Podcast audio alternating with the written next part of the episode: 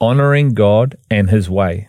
Mark 6 1 to 6 is an amazing passage of living manna where we get to see just how a lack of honoring God and who and what God gives, His ways, order, patterns, causes a vacuum of power and transformation, keeping us in unbelief.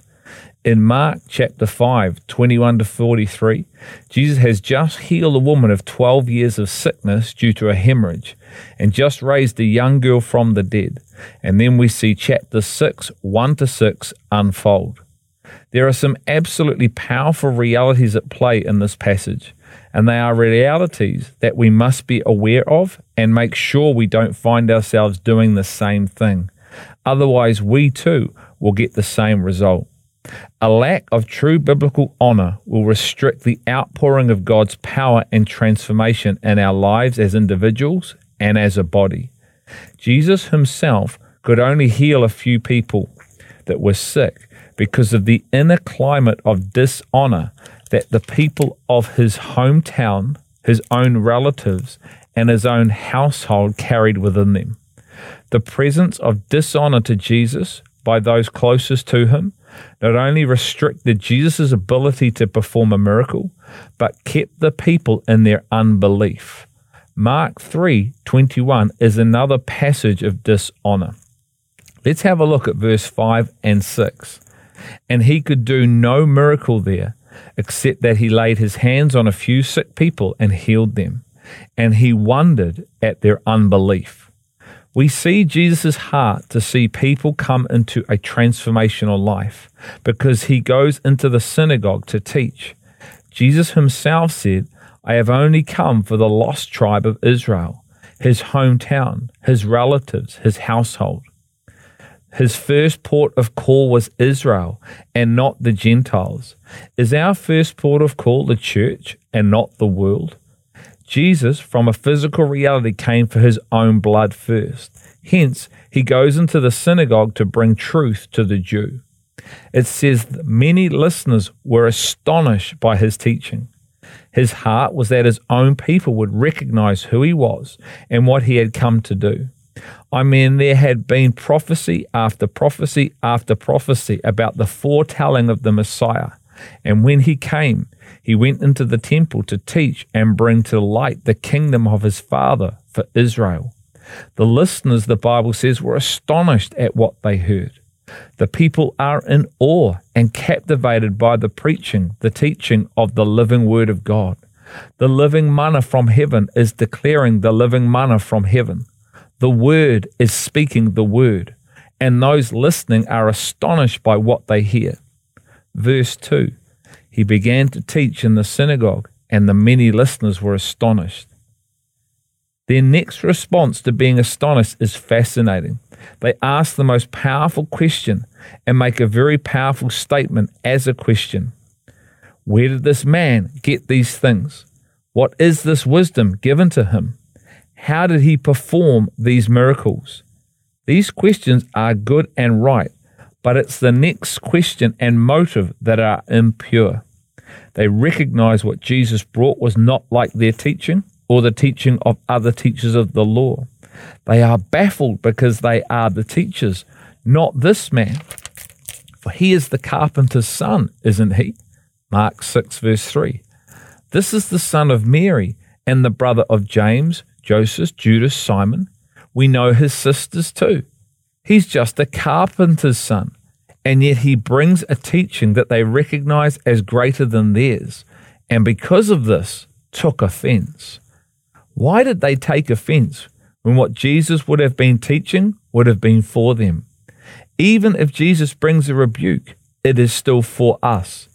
They recognized this teaching had authority and power upon it, and yet it was coming out of the mouth of the carpenter's son, a man that they knew about, but certainly didn't know of. They couldn't receive because of the vessel it came from, even though they were astonished by what he shared. Their pride caused the offense. Their knowledge was acquired from a man, no power, but the carpenter's son's knowledge was given from above, powerful. They actually make the statement, What is this wisdom given to him? And where did he get it from? This is very similar to John 7 15 to 17. Jesus got his wisdom from the same place he was sent from. He was given this wisdom from his Father and sent to earth to make his Father's ways known. John 7 16.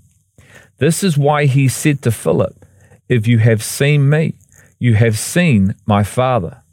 To not honor Jesus is to not honor God. John 5, verse 23, Luke 10, verse 16. To not honor the ways that Jesus taught is to not honor God, his Father. You can't say, I honor God, and then not honor the way in which he does everything. You can't say, Oh, I honor God, and then reject those God has given to his church for a specific task and function to lead, teach, testify of God's ways. I am sorry, but we are liars if we live like this and do not know God. We may be covered by truth, but the truth is not in us.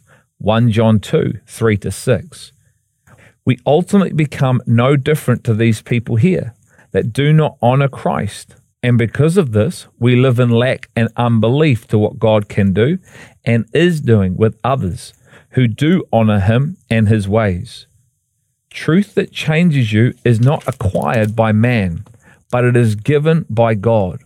Paul constantly communicates this reality to us.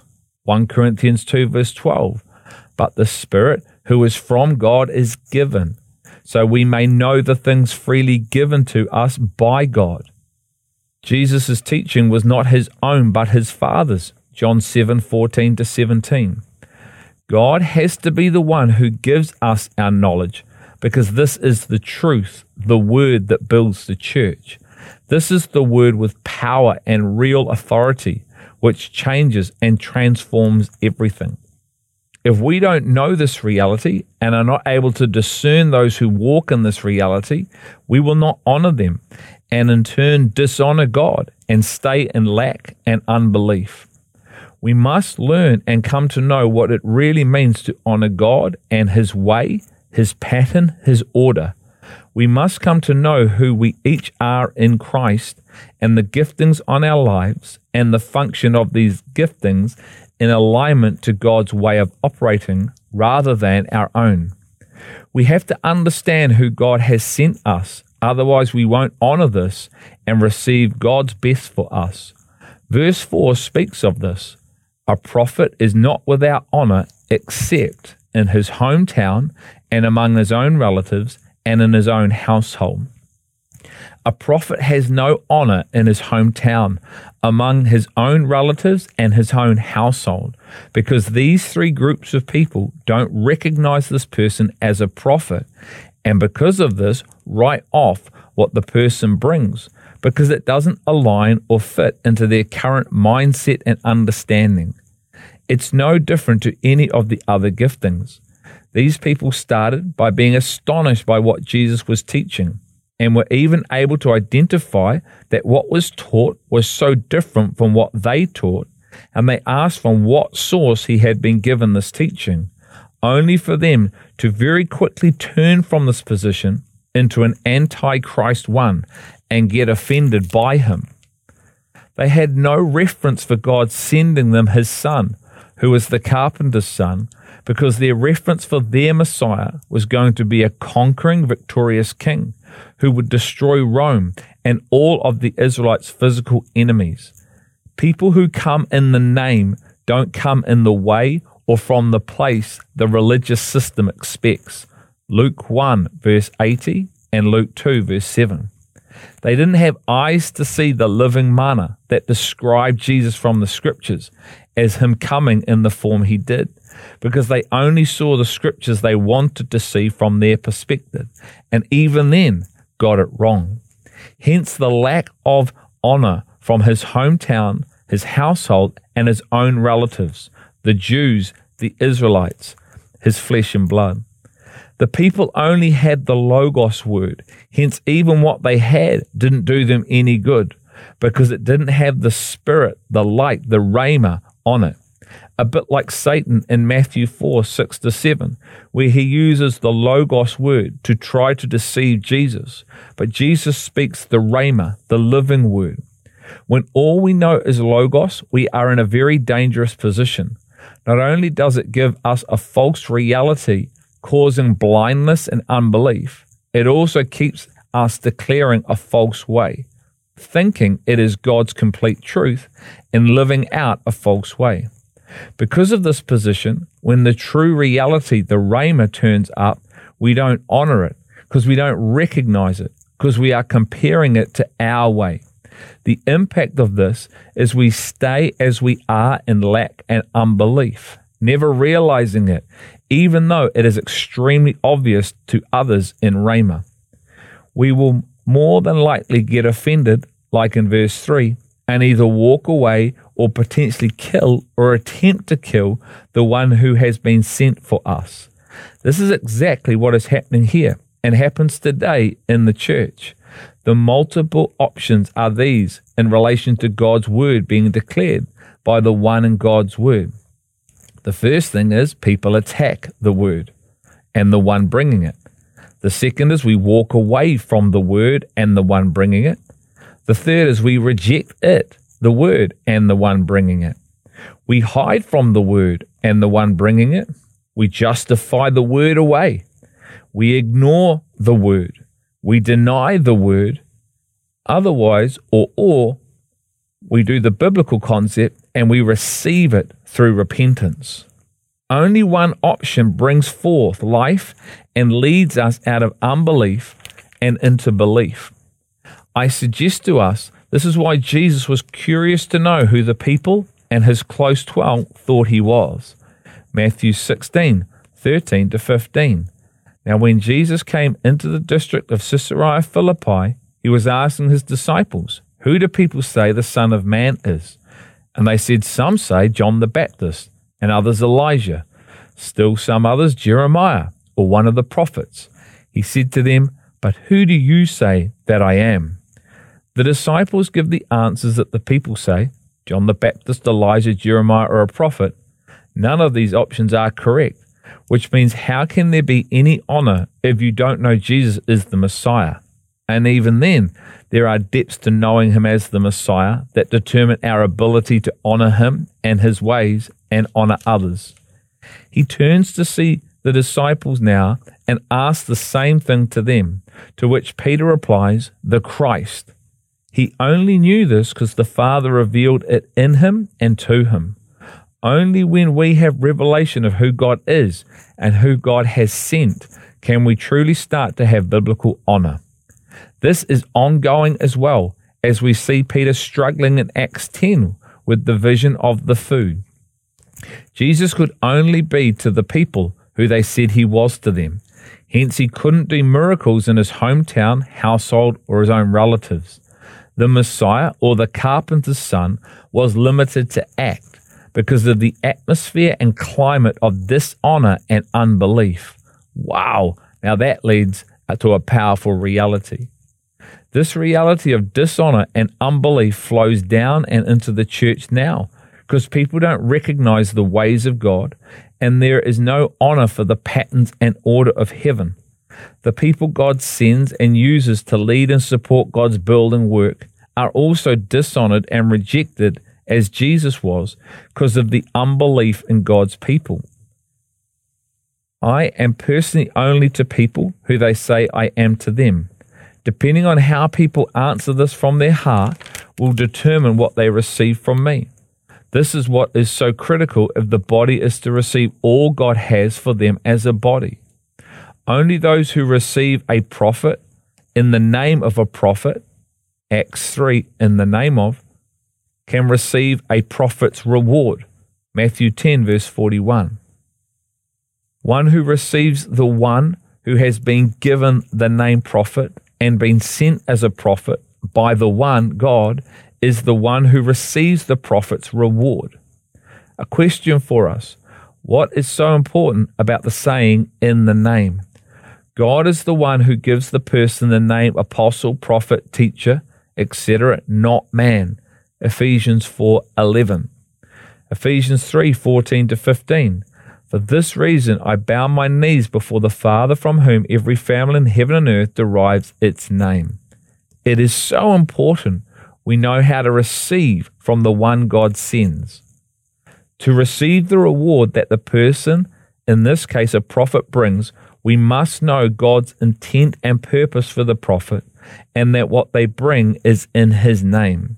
What they teach is, in fact, the same teaching as what Jesus brought. The prophet must be the true representation of the Father's name, the Father's teaching and ways, and we must receive this like this. When we receive a prophet or a righteous man in the name of a prophet, we are receiving God. To not receive a prophet or a righteous man who is sent by God is to reject God, and in so doing, reject the reward that the righteous man or prophet brings from God for the person or the people. This is a catastrophic event for the person and people as they don't come into the life God intends for them. Luke 10 16. We must, as his people, be able to discern the one who says he or she comes in his name and his way and is genuine and legit, compared to the one who says, We come in his name, but his ways are false and counterfeit. Where does the gift of prophet come from? Who receives the gift? A follower does. A born again follower can be a false prophet. The one who truly comes in his name will also come in his way, which produces his life in and through us. The one who comes in his name, but not in his way, will mislead many away from Christ's life being formed within and through them and will be left with a counterfeit reality that will appear real but ultimately has no lasting eternal life. Matthew 24, verse 5 and 11 to 12. When I mention this, I am referring to leaders or shepherds of God's people as well as followers, because we are all called to make disciples. We can be the thief, the false teacher that John 10:10 10, 10 speaks of, and never realize this. It may not be intentional, but we can still teach a false reality. The gifts and callings of God are irrevocable. Romans 11:29. So we can use them in his name, but do our will, not his. The false way we teach produces a false life. The deception is that the false life can appear real and creates a sense of life, but it isn't kingdom life. This is what many of the Pharisees and Sadducees were in and taught. Hence, people knew when they heard the real life with real power and authority. Mark 6, verse 2. Astonished at his teaching they were. Mark 1, 27 and Matthew 7, 28. Let's look at a couple of scriptures where we see people using the phrase in your name and how this relates and doesn't relate to being in his will or way. Mark 16, 15 to 18, and Matthew 7, 21 to 24 are very interesting passages as they both relate to people who have performed signs and wonders in his name. But in Matthew 7, 21, these people hear, Away from me, for I never knew you, you of lawlessness. Jesus is very clear here that only those who do the will of his Father will enter the kingdom of God. Romans 11:29 says the gifts and the calling of God are irrevocable. So it's possible to see this and be part of this and use the name of Christ to accomplish this and not actually be in the way of Christ. We can be in the way of lawlessness, meaning our own way, which is sin. And the consequences of this is that when pressure comes through trials and tribulations, the house falls because it's only those who do the will of the Father who have this kingdom life built within them, who enter into the kingdom and have the kingdom built in them. It's these people who have heard and acted on the words of verse 21 to 23 in Matthew 7, who are able to stand firm when the rains, floods, and the winds slam the house, because they are in the true way of God. These people not only see signs and wonders following them, Mark 16 to 17, but because they are in his name, John 14 6, the way he builds, they also have this indestructible life built on the inside of them. What's scary is that it is fully possible to operate in signs and wonders because of the call and gifting being irrevocable and still not be able to stand when trials and tribulation come, either because of the very word himself or of life itself. Being able to do signs and wonders is not the evidence of knowing God, and knowing God is what builds life in a person. So here's the question what is the difference between the people who both do signs and wonders in his name, John 14, 12, but one group hear away from me, for I never knew you? Another question, what does it truly mean to be in his name? John 17, 11 to 12, not just one who uses his name to do your will, thinking it's his will. The answer lies in doing the will of God and not in the will of oneself. We must be remaining kept in his name our entire lives. John 17, 11 to 12. Otherwise, this is lawlessness, doing something in his name, but in your will. This is possible because the gift and the calling are irrevocable, as we have said, and we haven't been keeping ourselves in his name. This is what the false prophet does. Matthew 7, verses 15. The false prophet comes in sheep's clothing, but inwardly are ravenous wolves. What does the false prophet or teacher, leader, follower lead the sheep away from? An eternal life, Jesus and the way of Jesus. When a person's inner realm is of a ravenous wolf, the person still has the spirit of pride operating within them. They live for themselves, a spirit of lust or flesh, and define God's ways still through the lens of self or I. We see Jesus addressing this in Matthew 23 when he said, Woe to you, Pharisee! A Pharisee is a person who operates from the flesh. They are arrogant and self righteous. They serve themselves, and although they can look like they walk in the way of God, their sheep's clothing, they are, in fact, walking and leading people away from God in a false position or a false way. Most of the time, not even recognizing this. This way is the way of man or the flesh. This way keeps the people of God from coming into the eternal life within them that God has for us as his followers. It's very clear from this passage that when Jesus talks about fruit, he is not talking about functional fruit. He is not talking about external works for God, i.e., preaching the gospel to the lost, prophecy, healing, casting out demons, serving. Otherwise, these people who perform these deeds in His name wouldn't have heard away from me. We can do all of these works for God, but still live our lives from the false way that keeps us out of the true fruit of God, the fruit of being rich in spirit, rich in humility, rich in love, joy, peace, gentleness, etc. This is the eternal life. Christ, who is eternal life. 1 John 1, verse 2. Christ in us. To know Christ is eternal life, and that knowledge is being formed in us. 1 John 3:15 says, "Everyone who hates his brother is a murderer, and you know that no murderer has eternal life abiding in him." The two don't coexist. You can't hate a brother and have Christ's eternal life abiding in you. You can have his life covering you and still hate or murder a brother, but you don't have it abiding in you. Once again, you haven't yet come into the way that builds this eternal life within you. Jesus said, I will build my church, and the gates of Hades will not overpower it. The church that Jesus builds has both spiritual dimensions operating within them. They have this fruit of the inner realm, and they also are flowing in the gifts of the Spirit. The gifts of the Spirit are given, the fruit of the Spirit is grown. We can operate with a gift that is given in a very immature way or a false way because we lack maturity, grown fruit. The first fruit is love. How can a follower be ravenous on the inside if they are mature and have love abiding within them? They can't. It says in 1 Corinthians 13 1 to 3 that we can operate in our gifts which are given and even give our lives to death in his name.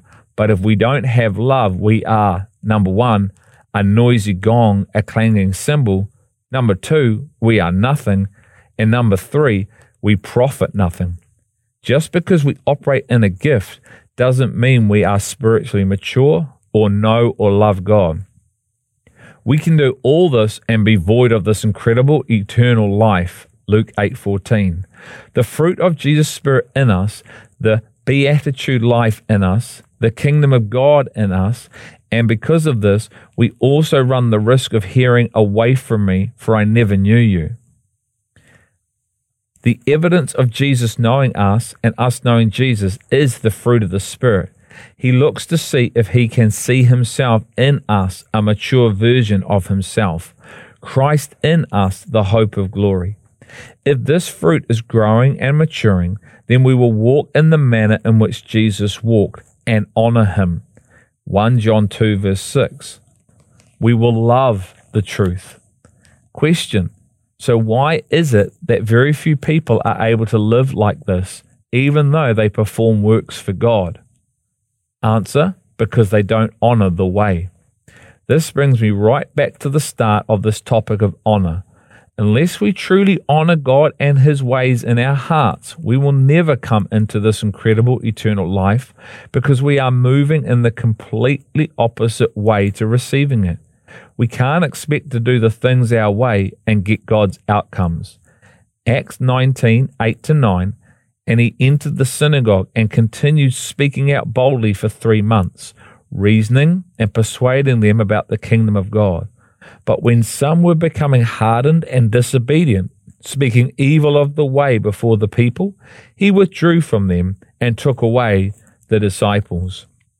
The Bible says many are called for the purposes of God, and yet many will hear away from me. How can this be? God's intent for us is that many would come into his abundant life, and yet it says few are chosen. We have all been chosen to experience this full life in Christ, and it's the blood of Christ that creates the way for this indestructible life to be formed within us. Revelation 12, verse 11, Hebrews 7, verse 16. And yet only a few truly choose the way of God that brings this life, the way of the Spirit that we must honor.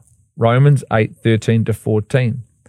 Isaiah 29:13 is a very revealing passage and one that is just as relevant today as it was then.